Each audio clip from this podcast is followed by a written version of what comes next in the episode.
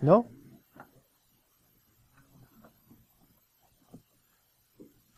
Hopefully you guys can hear me now. Can you hear me now? Am I on? Huh? Am I on? Am I on now? Can you hear me now? If I whisper, maybe you can hear me. Well, I'm just going to do it anyways. So, I'm going to talk. I don't know if I'm on or not. Okay. You guys are like looking at me like, what?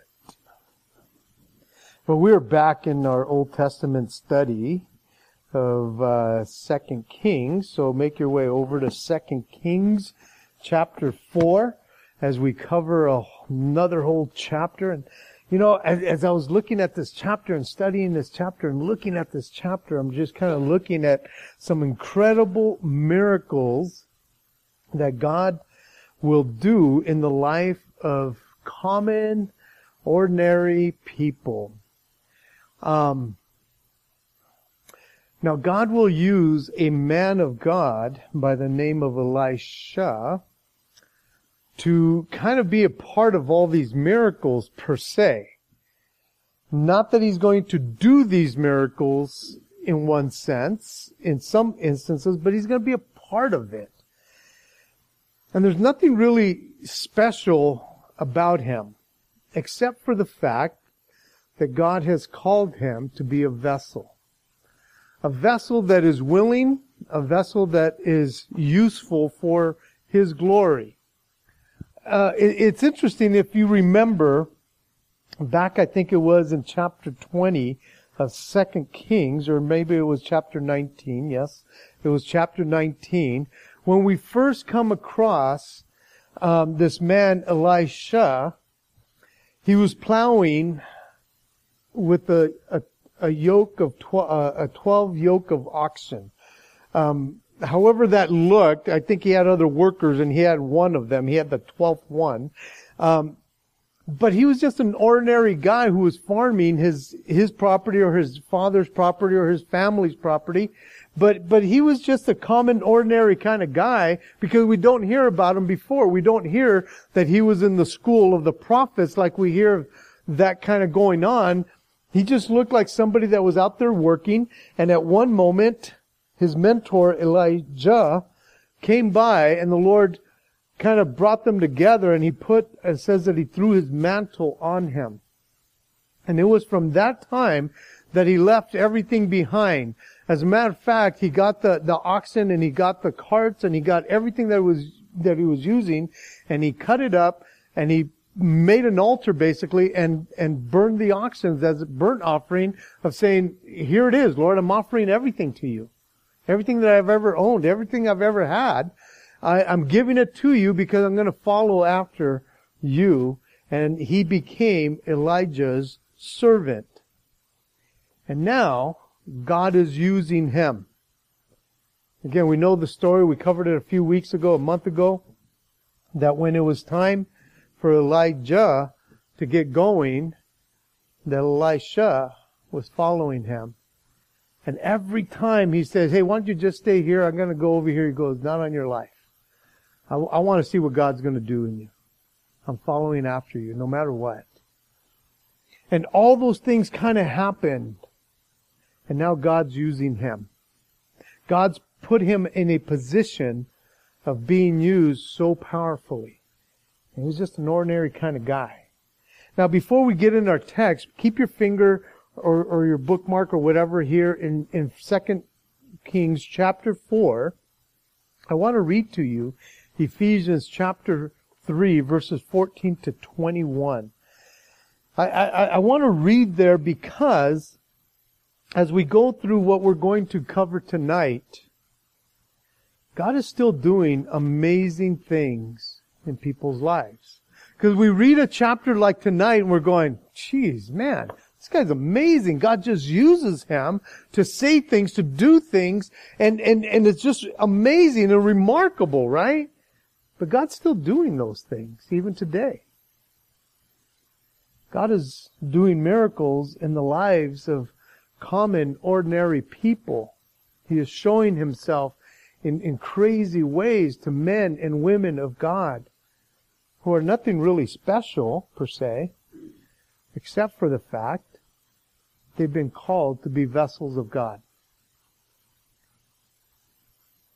And then they they're going to be used of God, or they're being used of God. So Ephesians chapter 3, verse 14 to 21, he says, For this reason, Paul writing, For this reason I bow my knee to the Father of our Lord Jesus Christ, from whom the whole family in heaven and earth is named, that he would grant you according to the riches of his glory and be strengthened with all might through his Spirit in the inner man, that Christ may dwell in your hearts through faith, that you, being rooted and grounded in love, may be able to comprehend with all the saints what is the width and length and depth and height, to know the love of Christ which passes knowledge, that you may be filled with all the fullness of God. Now to him who is able to do exceedingly abundantly above all that we ask or think, according to the power that works in us, to him be glory in the church by Jesus Christ to all generations forever and ever. Amen. What an exciting portion of scripture that, that he gives us in Ephesians of what God wants to do in our lives if we but just kind of hang out with him and, and be available for him that he will do these kinds of things in our lives above, above what we can ask or think, exceedingly above all that we can ask or think. He, he does these things when we comprehend with all the saints what is the width, the length, the depth, and the height of all that he is. And so with that, we go back to kind of keeping that in the back of your mind as we go through this study. In verse 1, chapter, uh, uh, or verse 1 of chapter 4 of 2 Kings, it says, A certain woman of the wives of the sons of the prophets cried out to Elijah saying, Your servant, my husband, is dead. And you know that your servant feared the Lord and the, and the creditors are coming to take my two sons to be his slaves. So Elijah said to her, What shall I do for you? Tell me, what do you have in the house? She said, Your maidservant has nothing in the house but a jar of oil. And he said, Go borrow vessels from everyone, from everywhere from all your neighbors empty vessels. Do not gather a few. And when you have come in and shut the door behind you and your sons, then pour it into those vessels and lay aside the full ones. So she went from him, shut the door behind her and her sons, who brought the vessels to her, and she poured it out. Now it came to pass when the vessels were full that she said to her son, Bring me another vessel. And he said to her, There is not another vessel. So the oil ceased. Then she came and told the man of God, and he said, Go, sell the oil and pay your debt, and you and your sons live on the rest. We'll stop there and camp there for a little bit. What, what we're going to see here as we begin to see this story, we're going to see several stories in this chapter about four different scenarios going on and Elijah is involved in every single one of them. I, I, I, don't know if Elijah was praying, Lord, just use me right now. Just put me in situations that maybe are beyond my control to where I have to go and do something that's incredible. I don't know if he was just praying those things or if he just was open going, Lord, what do you have for me today? I'm just going to go and do what I'm supposed to be going and doing. And, and Lord, you just bring to me what is, what is necessary and I just want to be obedient to you.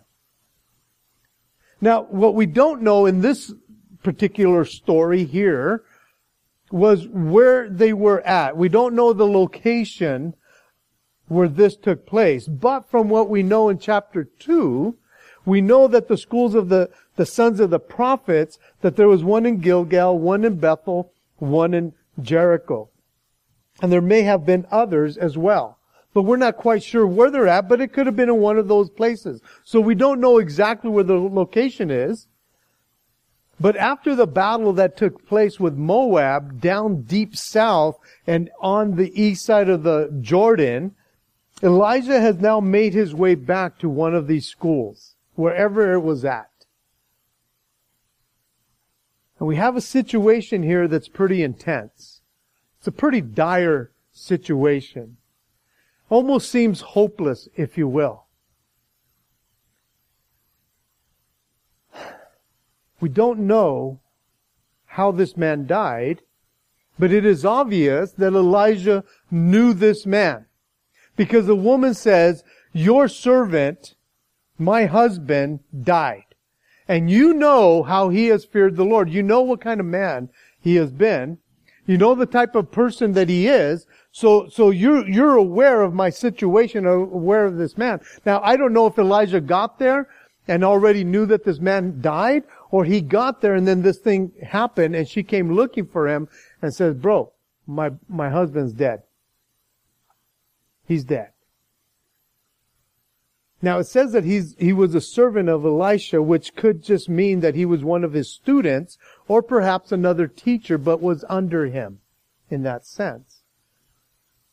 Because Elijah was the big cheese prophet at the time. He was a big daddy. He was a big kahuna. And everybody served him in that sense. Now, what is interesting here is that these this son of the prophets left his wife in debt. And, and, and I find it kind of interesting, and I don't know if there's a, a, a distinction between the sons of the prophets that are learning to be prophets and those who were priests. Because the priests, they were not supposed to gather anything for themselves because the Lord was their portion. They didn't have stuff. They got paid by what the people brought into the temples and, and, and they lived off the people. I, I don't know if the sons of the prophets had that same kind of criteria, but obviously this guy, he had gotten himself in debt somehow. And so when he died, he left this woman in debt.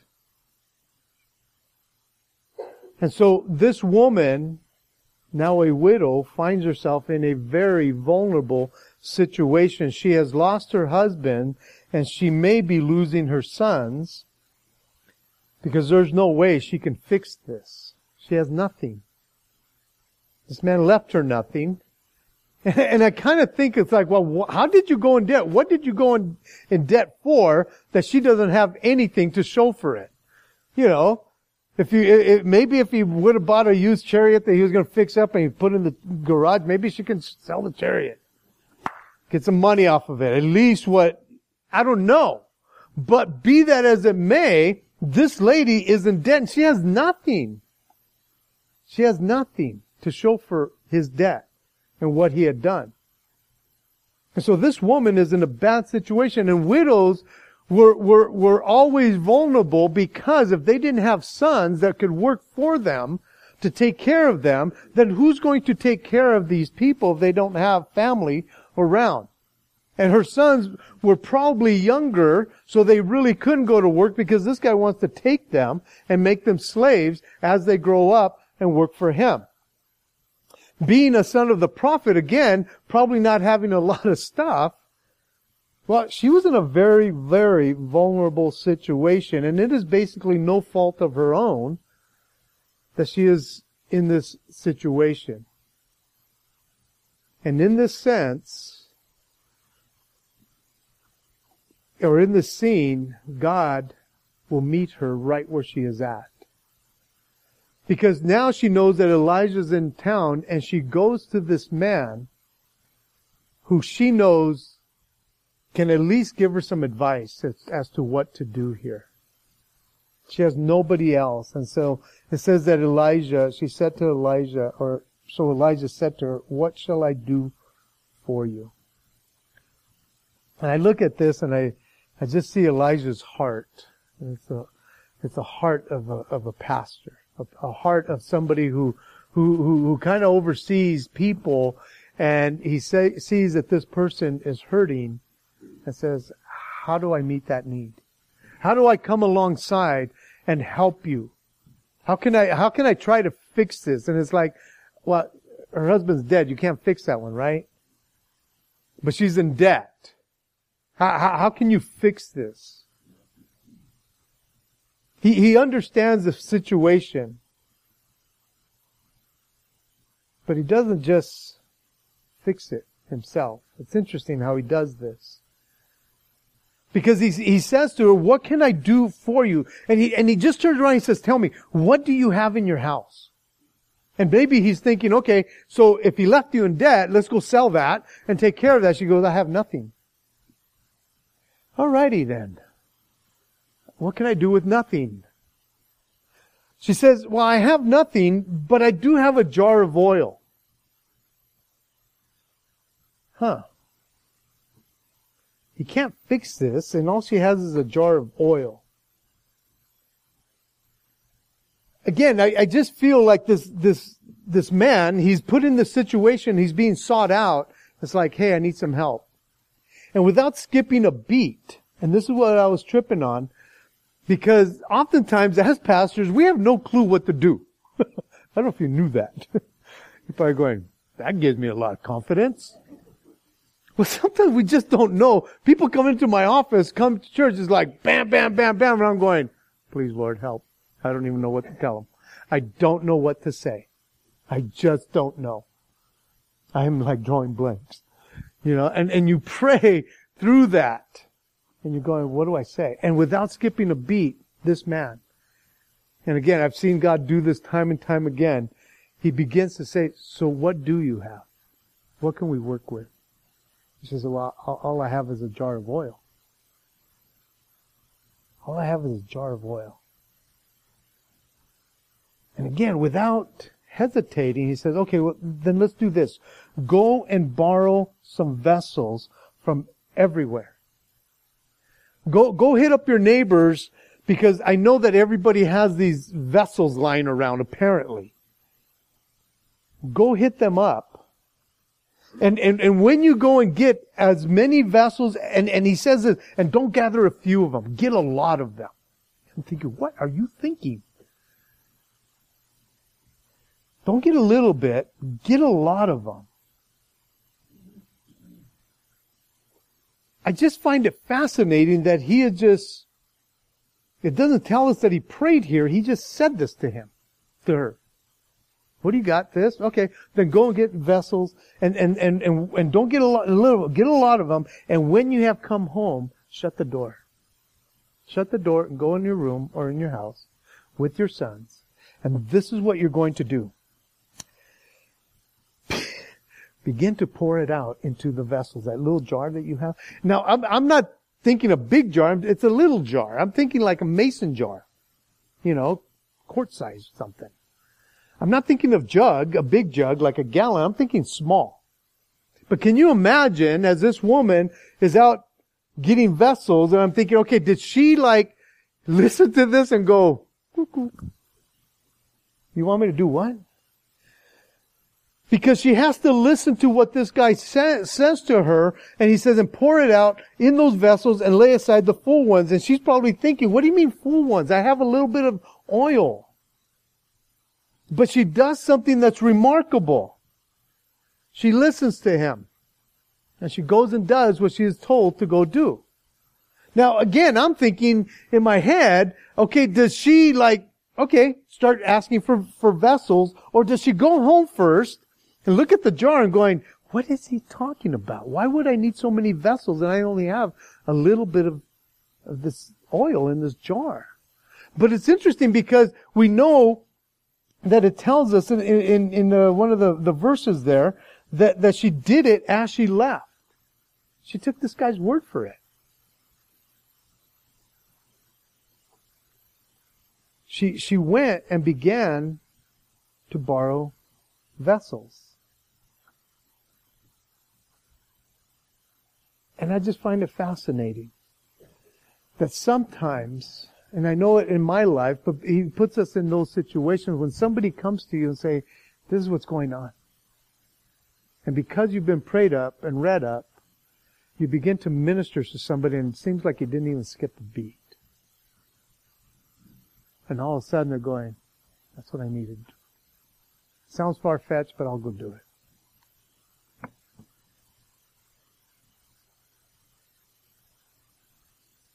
She went and began to do what he told her to do. And I can, I can only imagine as she begins to have a vessel here and her oil here, she's going, okay, and begins to pour. And maybe the vessel, I'm thinking in my mind, was bigger than the small jar that she had, and it's filling up, and she's yelling out, boys, give me another one. Give me another, seriously, like, for real. Give me another one. And she just starts filling them all up. Can you imagine what is going on in her head? This is crazy, guys. Look at what's happening right now. Just look. You know, again, does that not just blow your mind when you begin to think that God somehow is going to work in this hopeless situation when you have nothing to really offer? And, and, and he says, what do you have? I said, well, I have this little bit that I have with me. And God said, well, I'll use that. Because in this situation, Elijah didn't go with her and say, here, I'm going to show you what to do. He just told her what to go do. He wasn't involved in the miracle in any way. And, and, and, and it's almost like, I think sometimes people think that we as pastors have this special little mojo, you know, that we are the only ones that can pray for people.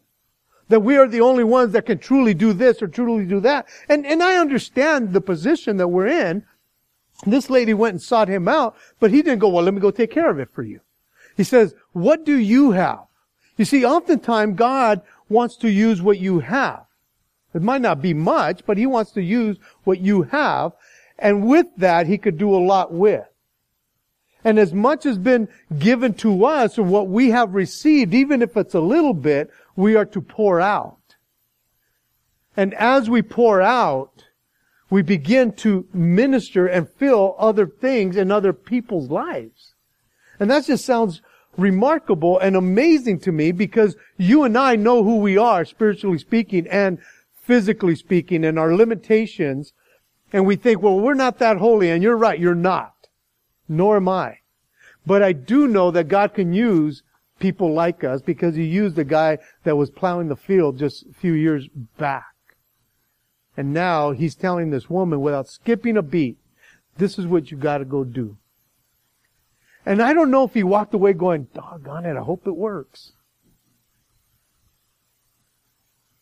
I think he had just so much confidence in who God was that he says, go do this, guarantee. He had never done that before. I've never read it before that anybody had done something like that before in that sense. Well, Elisha, you know, he, he did the whole oil and, or he had all kinds of stuff going on too, but but this one was different.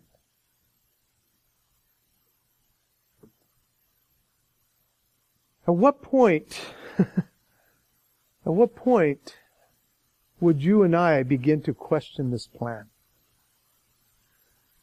If you, if you were in dire straits, if you were in a hard situation, if you were in a situation that, that, that you're so like helpless and even desperate, at what point when somebody tells you this is what God wants to do, I think, at what point do we start just questioning going, that's so foolish, man? It's nonsense. Or would we be that desperate for God that we would go, it sounds crazy, but I'm going to go try because I have nothing else to go do. I have nothing else but to trust what this man is telling me and I know that he's a man of God. And so she shuts the door, and it's interesting because we're going to see that phrase several times in this portion, in the scripture. And the shutting of the door meant that this miracle was just for them. Elijah wasn't even involved in it. It was just for that woman and her sons. they were going to see God do this crazy, crazy miracle. But can you imagine as she is around going, and they're going, hey, can I borrow a vessel? For what? I got something going on. I got a little scheme up here going on. A little money making thing. I'm getting into the oil business. And it's just going to start pouring out. It's a gusher. What? You're in the oil business? I'll tell you later. But she goes and does what she is told to go do. And in verse 7, well, verse 6, it says that she was asking for another vessel, and they said, Mom, there's no more vessels. And it was at that moment that the oil ceased. If she would have got more vessels, I would have been filling up bathtubs. I, I would have.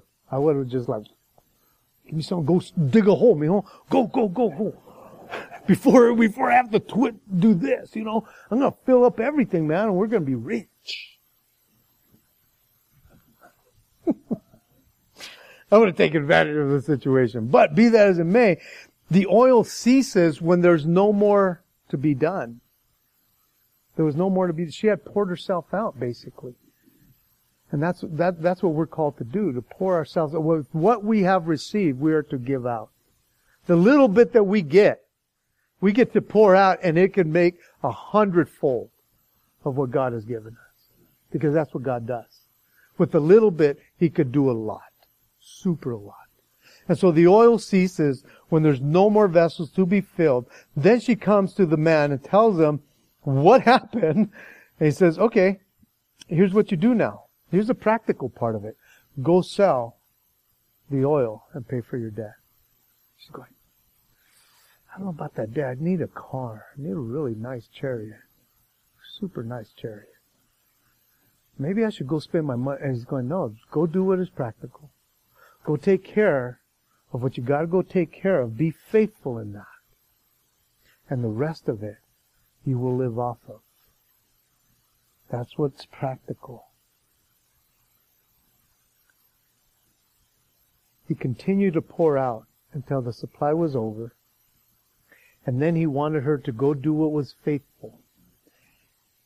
And then to just, just be faithful in those kinds of things and he would continue to supply for her. I just think it's fascinating. Verse 8. It says, And it happened one day that Elijah, Elisha, went to Shunem,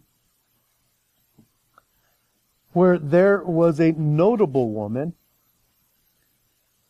and she per- persuaded him to eat some food. So it was, as often as he passed by, he would turn in there to eat some food. And she said to her husband, Look now, I know that this is a holy man of God who passes by us regularly. Please, let us make a small upper room on the wall and let us put a bed for him there and a table and a chair and a lampstand. So it will be whenever he comes to us, he can turn in there. And it happened one day that he came there and turned into the upper room and laid down there. Then he said to Gehazi, Gehazi, whatever his name is, Gehazi, his servant, call the Shunammite woman. When she, when he called her, she stood before him. And he said to him, Say now to her, Look, you have concerned, you have been concerned for us all with us. You have been concerned for us with all this care. What can I do for you? Do you want me to speak on your behalf to the king or to the commander of the army? And she answered, I dwell among my own people. So he said, What then is to be done for her? And Gehazi answered, Actually, she has no son, and her husband is old. So he said, Call her. And, it, and, and he, when he had called her, she stood at the doorway. And he said, About this time next year, you shall embrace a son. And she said, No, my lord, O man of God, do not lie to your maidservant. But the woman conceived and bore a son when the appointed time had come, of which Elijah had told her. Now this portion that, that we just read is quite a contrast from what, we, from what we just covered just a while ago. The, the similarity is that, is that they're both women. And both of them know Elisha. And that's about it. But the contrast that we have here is that one is a widow and the other one is married. One has sons and the other one doesn't have a son at all. One was in ministry and the other one wasn't in ministry in that sense. One was in, in debt and the other one was well off. One needed help and the other wanted to help. One asked for help and the other one doesn't need any help. And so there's some contrast that we see in these two stories.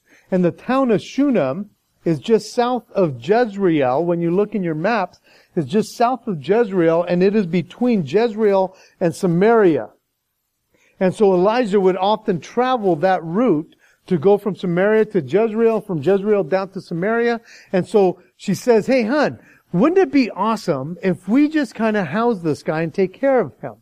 I've already persuaded him and convinced him to come and always eat with us. And my oh my, if you pass by my house and you don't stop to eat, man, I'm going to be really mad. So you come and eat at my house. And so he, he would always stop and eat at the house. And I'm sure she was a good cook.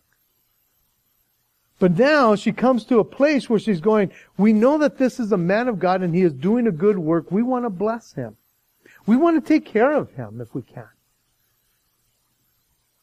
And so she asks her husband if they can build him a room on the wall, which was probably their house was on the side of the wall or however it was, but they want to do this. Now, it's interesting because some, some commentators suggest that this woman was way more spiritual than her husband because she is the one that came up with this idea of housing this spiritual man, Elijah, and he didn't. And I don't necessarily agree with that. Women are just more sensitive to things like that of nurturing and caring for people in that sense. I don't think that this guy didn't care about him. I just think he's probably going, I didn't call him into the ministry. He wanted to go in the ministry. Let him, he can take care of himself, man.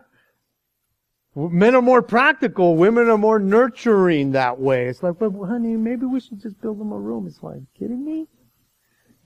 And you want to fix it up and probably paint it a certain color and put it.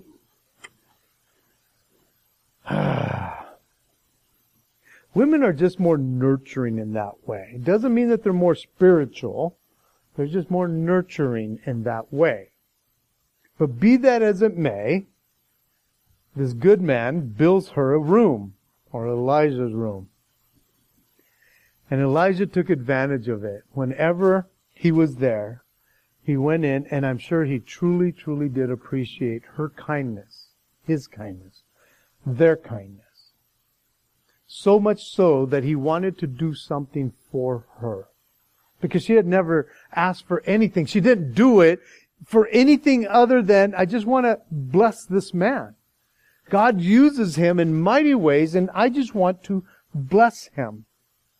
And I don't think she wanted anything in return. Her motives, I believe, were pure. And when asked what she wanted, if there was anything that he could do for her, her response was, I dwell among my people. In other words, my family takes good care of me. I don't, I don't really need anything. Here was a woman who simply wanted to bless somebody else, especially this man and his servant. She just wanted to serve him without expecting anything in return. I truly believe she was just an amazing woman. In Acts 20, 25, or 35, the last part, it says, it is more blessed to give than to receive. And that was this woman here. She had the wherewithal to do stuff like that. But all she wanted to do is just bless this guy. Then you have Elijah on the other side of this receiving, thinking, what can I do to bless her? Because she's never asked for anything. All she has done is shown kindness to us and her concern for us. And he's not satisfied with, with her not wanting anything from them. And I thought, man, isn't that the way it should be for us? That we would just want to bless each other. As you get blessed, you bless in return. In marriage, that we would do that always. That if you get blessed, you would always bless. That you would always try to outbless the other person in that sense. Isn't that the way it should be? Because this guy's going, man, I'm just getting so blessed. How can I bless you? She's going, I, I really don't need any more blessings. I'm blessed beyond measure. And she seemed, or as, as he, he, he presses the issue with the servant, he, the servant said, well, she actually doesn't have a son. And in those days, it was frowned upon to not have a family, especially a son in your family. Oftentimes these people that were barren like this or couldn't have kids, they thought, well, there must be sin, or other people thought there must be sin in your life. And, and they often thought, well, God must be punishing me because I don't have any kids. And that was the, the stigma that came along with that. But I, I believe that she had already reser- uh, re- resolved in her heart the fact that she would never have children. And when Elijah says to her, you will have a son by this time next year. She basically says to him, don't mess with me. Don't, don't be messing with my emotions. Don't, don't be getting my hopes up here. I've, I've already lived without a son. Don't be telling me I'm going to have a son and mess with me here. Is what she's saying. I, I'm good with that. I know my husband's old. And, and it could be that he was, he was old and she was old. It could be that. It could be a, a, a, a Abraham and, and Sarah kind of deal. Or it could be that he was just way older and she was younger and she's going, it's not going to happen and I'm okay with that. But as we know from verse 22, she conceived, or not verse 22, from verse 17 that she conceived and bore a son. And it's almost like, man, what an amazing story. Here, these people are trying to bless each other, and Elijah says, by next year, and sure enough, man, the word of the Lord comes true. And she has a child. Just like the Lord said. Verse 18 to 37. And the child grew now it happened one day that he went out with his father to the reapers. And he said to his father, My head, my head.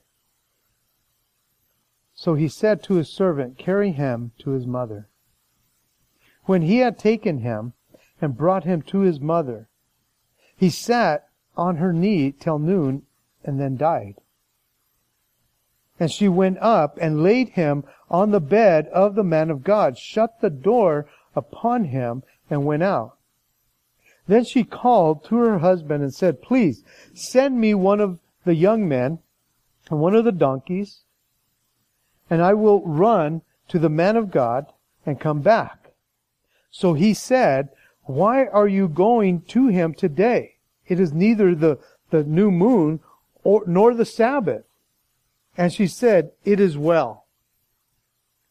And she saddled the donkey and said to his servant, Drive and go forward. Do not slacken the pace for me unless I tell you. And so they departed and went to the man of God at Mount Carmel. So it was when the man of God saw her afar off, he said to his servant Gehazi, Look, the Shunammite, Shunammite woman, please run now to, to meet her and say to her, is it well with you? Is it well with your husband? Is it well with your child? And she answered, it is well. Now, when they came to the man of God, or when she came to the man of God on the hill, she caught him by his feet, by the feet. And Gehazi came near to push her away, but the man of God said, let her alone. Let her soul, uh, for her soul is in deep distress, and the Lord has hidden it from me, and has not told me. So he said, So she said, Did I ask a son of my Lord? Did I not say, Do not deceive me?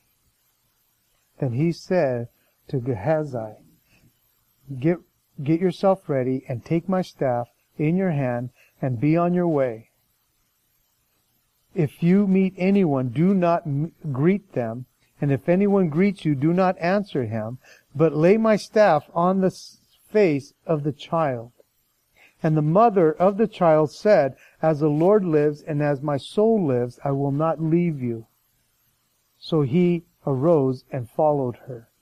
Now Gehazi went on ahead of them and laid the staff on the face of the child, but there was neither voice nor hearing.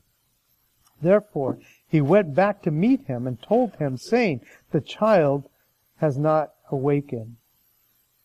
When Elijah came into the house, there was a child laying dead on his bed. He went in, therefore, shut the door behind the two of them, and prayed to the Lord. And he went up and laid on the child, put his mouth on his mouth, his eyes on his eyes, his hands on his hands, and he stretched himself on the child, and the flesh of the child became warm. He returned and walked back and forth in the house, and again went up and stretched himself on him, and the child sneezed seven times, and the child opened his eyes. And he called Gehazi and said, Call, call this Shulamite, Shunammite woman. So she call, he called her, and when she came into him, he said, Pick up your son. So they went in. So she went in, fell on his feet, and bowed to the ground.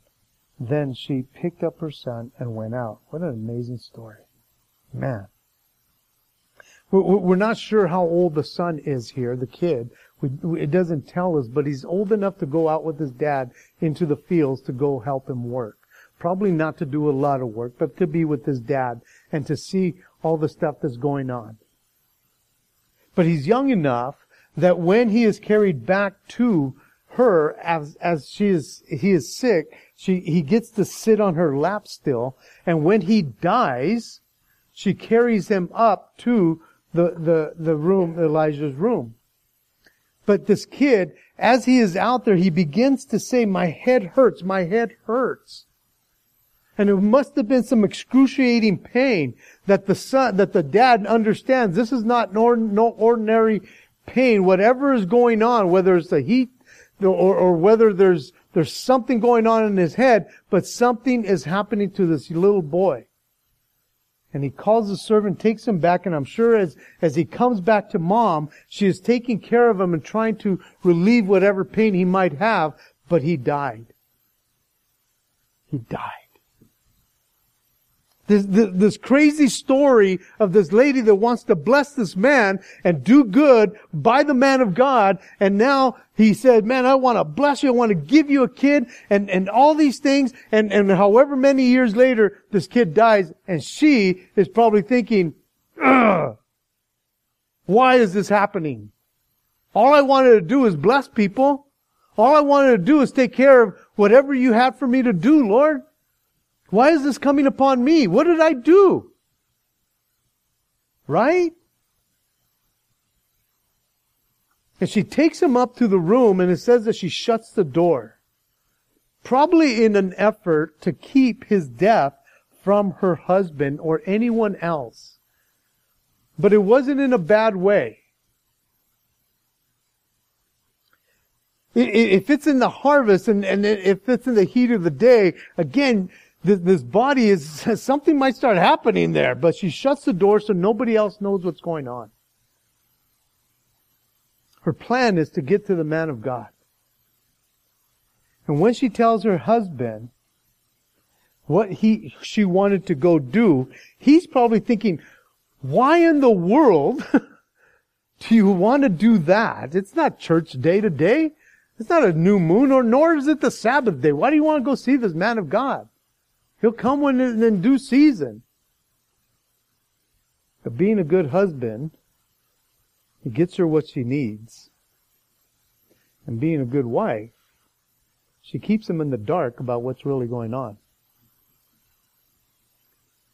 And she basically tells him, peace out. Serious.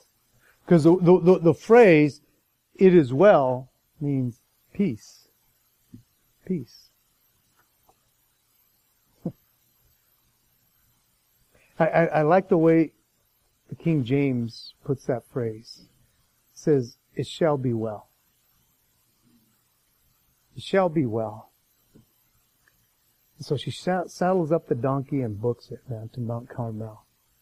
Mount Carmel is probably about 20 miles from where she's at. And again, you know, if you're walking it, it's going to be an all-day thing, but now you're riding a donkey and she tells this guy, step on it. I don't care if I'm old.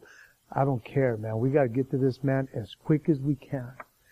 And you only slow down if I tell you to slow down. Other than that, man, I'm hanging on for dear life and we're going to go get this man of God.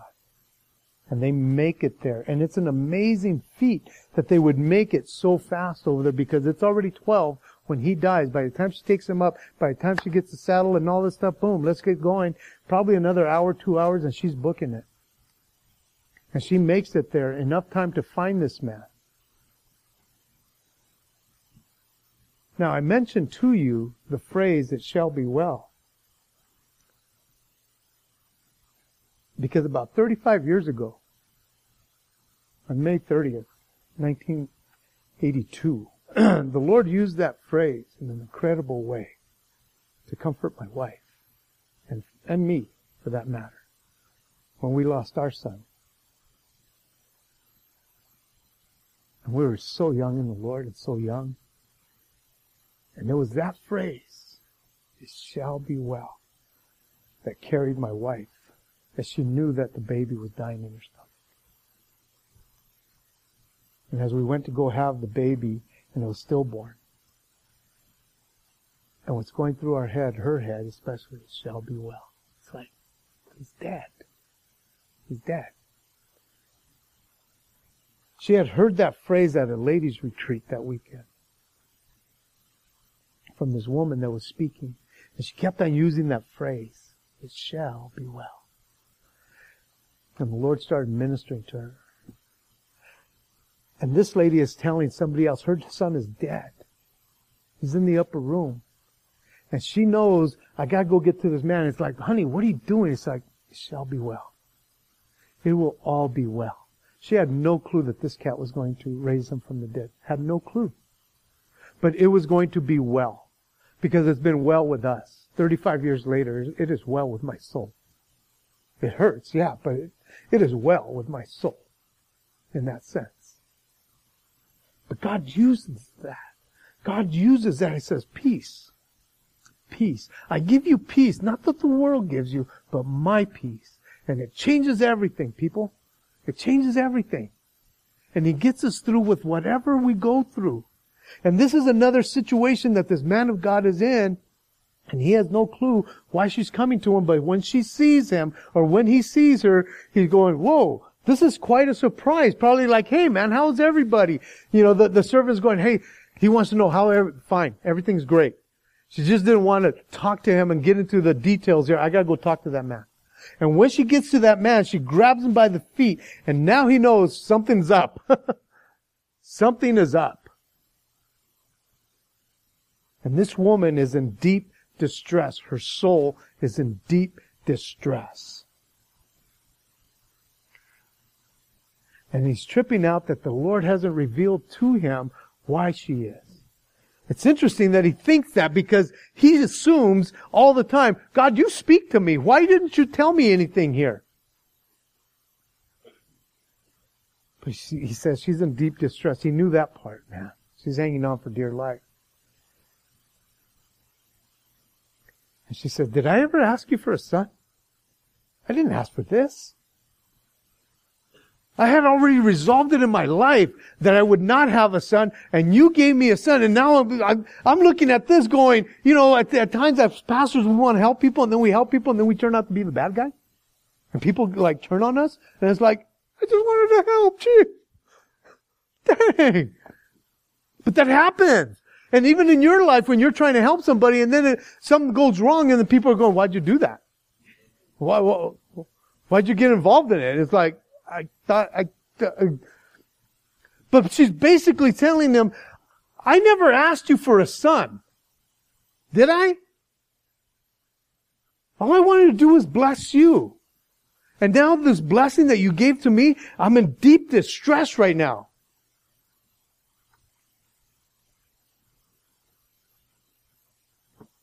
And as she told other people, it shall be well with you, she, she's not feeling that right now. She's not feeling it at all. It's almost like she said, I told you not to mess with me, man. I told you not to mess with my emotions. Because right now I'm all jacked up. And here we have another situation that just seems hopeless. And she didn't ask for that. Just like that other lady didn't ask for her husband to die and leave her penniless.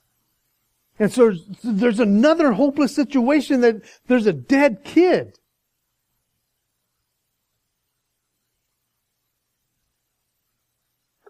Another hopeless situation. And, and, and here, it, it, we don't see him praying or anything, but the Lord gives him direction and he tells his servant, get ready, go. Go take care of this. Do not lollygag. If anybody talks to you, ignore them, man. You book it back over there and here's my staff and you put it on this kid's face.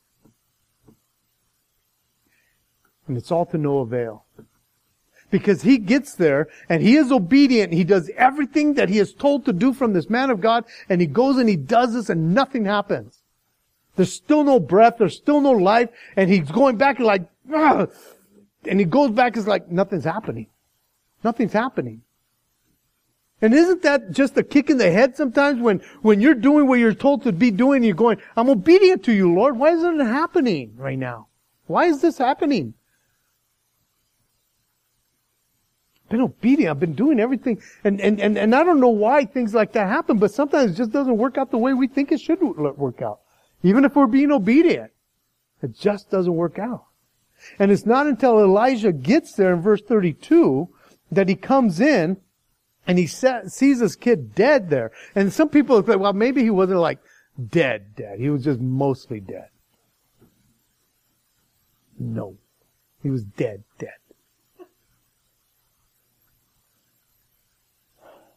But he goes in and he shuts the door once again. Because this was not a show. And I think that all of this, every time that he says, hey, shut the door behind you. Do this just you and, you and your heavenly father. Just you and your family. It's not for everybody. This isn't, this isn't a show. You don't have to call everybody. You have to tell everybody. You don't have to do any of that. It's just you and God. And I think oftentimes we make the mistake of thinking, well, well, if this is for me, it's for everybody. It's like, no, sometimes God just wants it for you. And when you're going through a hard time like this, it's not for everybody. It's just for you. It's just for you to pray. It's just for you to shut the door and let nobody else know what you're going through sometimes. Elijah prayed this time. But the miracle didn't happen the first time. He came to the, he, he, he, he came back to life the second time. and again, man, you're just going like, this man, this old man is getting on top of the kid. It's like, this guy's been background checked? Why is he doing that? It's like a creeper. No. He puts his face right on his face. And his hands right, and he lays right on top of him. And however that happened, God just hears him. And he does something and he brings this kid back to life. Man, oh man. And he presents this kid to, to the wife or to the mom. Verse 38. And Elijah returned to Gilgal, and there was a famine in the land. Now the sons of the prophets were sitting before him, and he said to his servant, Put on a large pot and boil stew for the sons of the prophets. So one went out into the field to gather herbs and found a wild vine and gathered from it a lapful of wild gourds and came and sliced them into the pot of the stew, though they did not know what they were. Now, then they served it to the men to eat. Now it happened as they were eating the stew that they cried out and said, Man of God, there is death in the pot. Don't say that, husbands to your wives. Don't say that. Do not say that ever. Even kidding around, don't say that. There is death in the pot. And they could not eat. And he said to them, bring me some flour. I didn't know he was a chef either. bring me some flour. And he put it in the pot and said, serve it to the people. And they ate. And there was nothing harmful in the pot. Then a man came from Baal, Baal Shalisha, and brought the man of God lo, uh, bread of the first fruit, twenty loaves of barley bread, and newly ripened grain in his knapsack. And he said, Give it to the people, that they may eat. But his servant said, What? Shall I set this before one hundred men? And he said again, Give it to the people, that they may eat of it. Eat it. For thus says the Lord, they shall eat and have some left over. So he set it before them, and they ate and had some left over, according to the word of the Lord. Here we see Elijah in another situation, again, wanting to bless the, the sons of the prophets, like, hey man, we've been doing all this stuff, there's been a famine, let's, let's make a stew. I want to bless these guys. And then they cry out, there's death. this thing stinks, man. What do you want to do? Kill me? Like, well, basically, yeah, but but again, another situation that he finds himself in. And he didn't ask for this. He just wants to bless people, but now there's death in the stew. And again, without hesitating, he's going, go give me some flour. Went to culinary school by all. I know how to fix this. How did he know that? How did he know except that the, that the Lord gives him direction as the situations arise to fix the situation? How does he know that except that he's been spending time with the Lord? And when a situation arises, all of a sudden he's doing, well, let's do this. And it just seems like, do you know what to do all the time? Because that's what it looks like. Like uh, you always know what to do. And I just think he was just being practical and going, Lord, what do I do? Okay, bring me some flour. Let's take care of it. The guys were able to eat. And then a guy comes from this place and he brings this loaves and he offers it to him. And when we think of loaves, we think of the ones from Stater Brothers. Man, like, yeah, that could fit. No, they're probably more like buns. 20 buns. It's like, this is going to feed a hundred? No way. He said, put it out to the people. Take the little bit that, that, they, that we have been given and let's give it to other people. See what happens and see how God will take care of that. Isn't that crazy? I mean, can't you see what God is doing here? That, that this man of God is being put in situation after situation after situation. It doesn't look pretty. It looks hopeless. It looks like, man, oh man, this is disaster. Everything he touches right now is disaster. He goes somewhere, somebody dies. Huh. Man, oh man. And he doesn't bring that, that other guy back to life, but he brings his kid back to life. Why? Why then and why not over there? I don't know. But man, oh man, there just seems to be stuff that happens in our life and it's not always pretty. But God will meet you right where you're at. And He will use what you have. Just a little bit. When I say a little bit, sometimes it's just our little bit of faith that we have. it's like, Lord, I don't know what to do. It's like, well, you have faith in me? Yeah, a little bit. I'll use it. I could do something with a little bit. I could do a lot with a little bit. I can, I can, I could feed hundreds with a little bit. I could just keep on pouring and pouring and pouring until there's nothing more for you to do and then I'll stop the pouring. Other than that, just keep on pouring. Don't stop. Again, I see a man like this, like Elijah. And I see that this man was once just plowing a stupid field. And now he's put in the situations where God is using him in powerful ways. Isn't that crazy how God can do that? If you just kind of open yourself up and go, I want all you have. I want double what that cat had. I want it all. I don't want a little bit. I want it all, Lord. So put me in those situations. And sometimes we put, get put in a situation and we're going, why'd you put me in this situation? And then you open your mouth and God just blesses it. Or they turn around going, why'd you do that? I don't know. It was being obedient. And there's failures sometimes. And God even can turn those failures. Guys, I, I, I read this the other day. I'm just going, Lord, just with the vision that you've kind of given us as a church, there's just some crazy stuff going on. And it might not always look pretty, but I can guarantee you this, God will show up. God's gonna bless, guys. Guys, He's gonna do exceedingly abundantly what we can ask or think. I truly believe that with all my heart. I'm not just, just like, oh, pastor, there you go again. It's like, no, really, man, it's been ugly already. we're barely, we're barely into, into March, man. It's like, I'm gonna get jacked up this year. But it shall be well. It will, it will be well. That's some hope here, man. That's what I'm trying to give you guys, some hope. Doesn't matter what it might look like, people. It might be death all around us.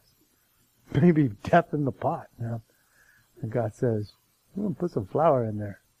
You'll be, you'll be able to swallow it. Might get some heartburn, but you'll swallow it. It'll be okay. I'm gonna stop right there, because time's up. Worship team, come on up, man. Father in heaven, thank you so much for this chapter, Lord God, just for how you've ministered to me, Lord. And again, just kind of reminding me, Lord, taking me way back and reminding me what you've done 35 years ago, Lord. And how you have just carried us through with the good, the bad, and the ugly that's come. And Lord, I pray for my brothers and sisters because they've all gone through a lot of crazy stuff too. Remind them, Lord, that it shall be well.